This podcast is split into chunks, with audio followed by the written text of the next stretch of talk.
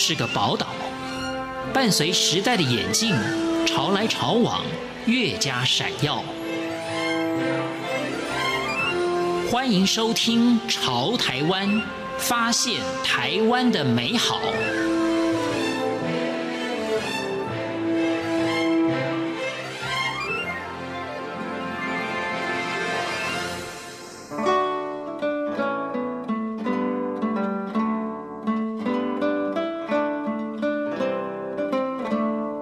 各位朋友，过年好！欢迎收听大年初三的《潮台湾》，我是赵伟成。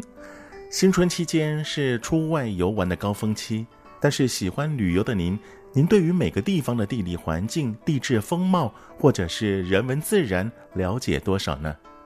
这对于桃园市大有国中地理科教师杨雅婷老师来说，就不是件难事。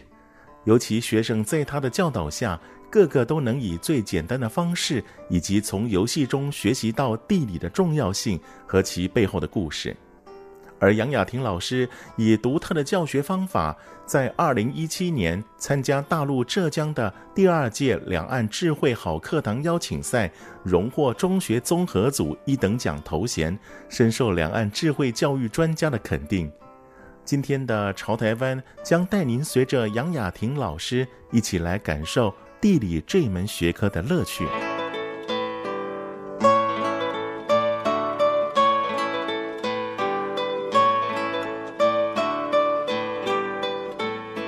有些人认为女性比较没有方向感，那又怎么能了解地理的大面相呢？其实这都是世俗的刻板印象。身旁多少女性常常携家带眷游历各地，甚至走南闯北，开创出一片天。那你还能说女性没有方向感吗？况且方向感和地理可没有直接的关系。因为其实方向感它跟我们地理的学科没有太大的关系啊。呃，地理学的比较是呃人跟这块土地、人跟天气、人跟地形之间的关系。所以方向感只是运用在生活当中其中一个小部分。那么杨雅婷老师自己在求学期间是什么样的原因让她对地理学科产生兴趣的呢？国中就开始很有兴趣了，因为我国中的地理老师他是一个刚大学毕业，然后就来教我们。他一进来就很帅，一个男生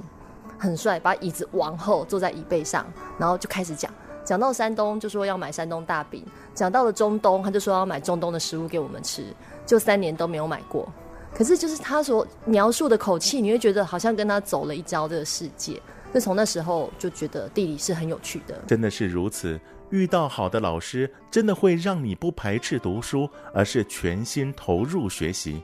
这也让人好奇，杨雅婷老师的地理老师到底用什么样的方法，让硬邦邦的课文变得生动活泼？使学生们仿佛置身各国各地当中，领略大千世界的壮美。我们以前还是都是讲述法嘛，可是老师他会把原本课本很硬邦邦的，例如说气候受地形纬度洋流等影响，它是一个很硬的句子，而他会用他的口语的方式把它变成一个故事，用他曾经去过的例子来告诉我们人跟土地之间的关系。这样，受到老师的启蒙，加上杨雅婷的感悟所衍生的创意。使得地理科成为他日后钻研的学科。我从国中开始，我觉得地理很不一样，是地理必须要图文一起读，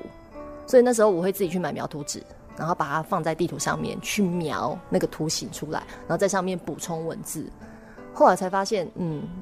嗯，我们的学生好像比较欠缺的是图文合并在一起。那我自己那时候误导，或许是因为老师对我我很有兴趣这一课，我自己又发现了这一个方法对我是有帮助的，所以两个更加成了。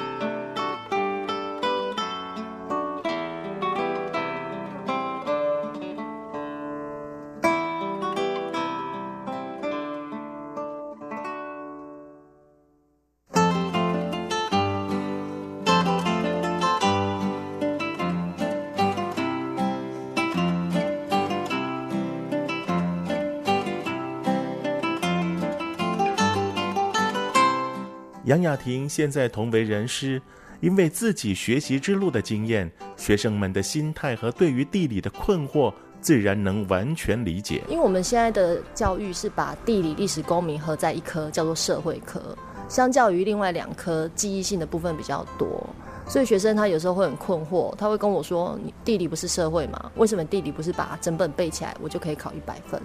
因为地理是比较是因果关系，所以孩子可能一没有很懂，果就一定会导错了。然后再第二个是。”呃，因为我们是图，我们是以大量的图为主，可是孩子往往会觉得我就是文字都看起来，他没有办法把图文两个合并在一起。所以杨雅婷以教学讲述技巧引领，并结合现代科技互动设备，令学生得以了解课程内容，也可以清楚知道学生的学习成效。传统的讲述法，它其实是我们老师的基本功。所有的改变都应该奠基在你的讲述已经是很厉害的一个阶段了。那我现在比较不同的是，我的讲义的设计比较是跟学生有互动的。我讲义上面会设计很多的问答，孩子要回去写。那给我之后，我有点类似像改小记一样，再做回应，让孩子再继续深入的思考。那一堂课的开始。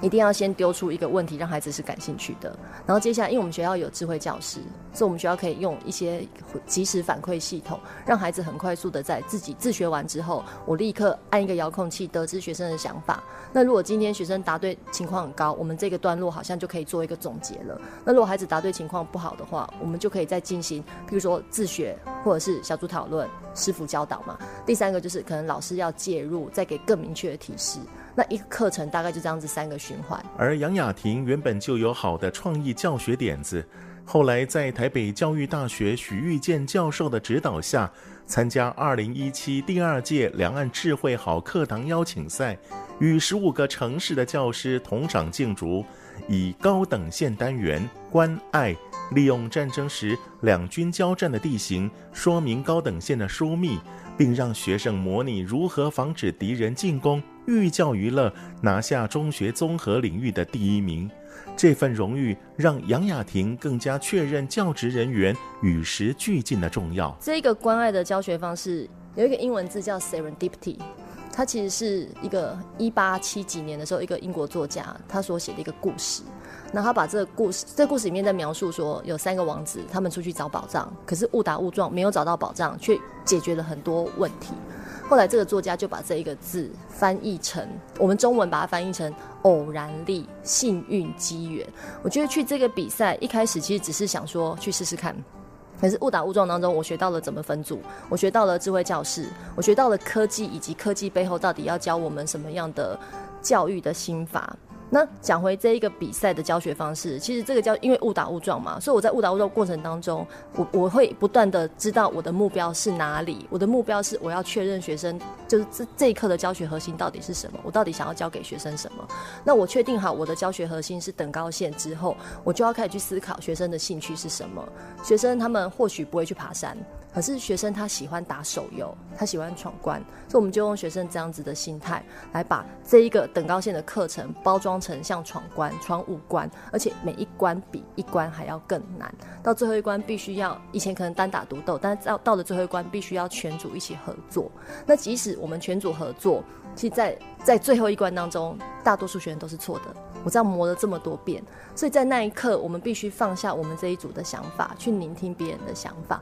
最后才能得出一个比较好、正确的答案。这样挺有意思的。这个兼具游戏和教学的互动方式，就是让小组学生扮演古代将领角色，率领军队以过关斩将的游戏方式，从设烽火台观察敌情，决定前往烽火台设置点的登顶路线。长期驻军所需的水源取得和粮食种植位置，到两军对战最有利地点选择的隘口之役等五个关卡，结合等高线图、剖面图和六大地形等知识概念，探索挖掘，最终战胜以完成游戏。教学过程通过地形图发送平板与递交、IRS 提问检测、小组讨论。学生代表上台报告等互动方式，使课堂教学呈现丰富而生动样貌。而整个教学游戏过程是这样的：第一关是设烽火台，老师将等高线地形图发送到小组平板，小组讨论出烽火台的最佳设置地点后回传给老师，再以 IRS 提问烽火台的高度，确保学生都能正确回答。第二关是登顶路线，老师再次发送等高线图到小组平板，要求小组讨论画出登顶路线，并注明选择这条路线的原因。完成后回传给老师会诊。第三关要小组学生必须从老师发送到平板的等高线图找出有水源、适合驻扎的地点。第四关是为了长期作战需要，必须找出粮食种植的地点，同样以高等线图发送到小组平板。讨论后再将答案画在图形上回传给老师。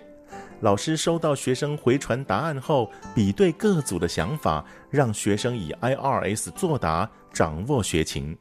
第五关是隘口之役，故事情节由敌军由北向南通过谷地，老师在高等线图标出四个地点，让全班学生以 IRS 作答，选出一个最佳的军队埋伏地点。由学生作答统计中，教师确定了全班都能正确掌握高等线知识。听完说明，是不是也让我们这些大人跃跃欲试，很想加入学生行列，参与他们的教学游戏呢？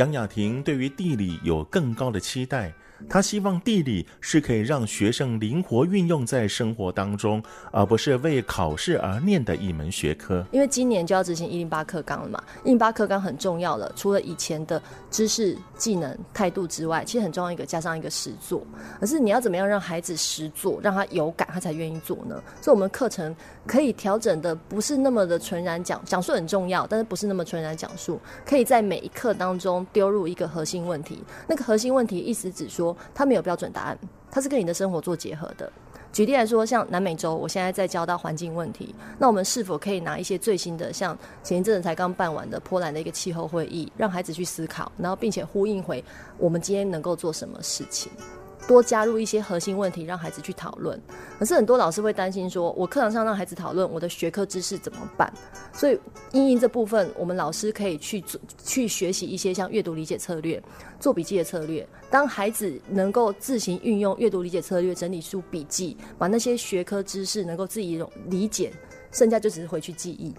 我们课堂上就可以花多一点的时间，老师不需要再讲述了，花多一点时间来讨论这些核心问题。他更期许学生可以用自己的思考辨析去探索世界上所发生的每一个事件。我们很希望孩子读地理不是只是当个导游，我我期许我自己不是像时尚玩家一样导游播播影片很快乐吃吃东西这样。我们应该能的话，在每一课当中加入一些议题在里面，譬如说美式文化怎么可以扩散的这么快？我们受了什么影响？那我自身能够怎么样去发扬我的文化？这是我希望我的地理课给孩子，在他国中或许懵懵懂懂的阶段扎下一点，放下一点点的小芽。到了他大学或到十八岁了，或许他有机会可以公投决定一些未来的时候，他能够知道那时候的芽慢慢慢慢在萌。到十八岁，他或许可以长大。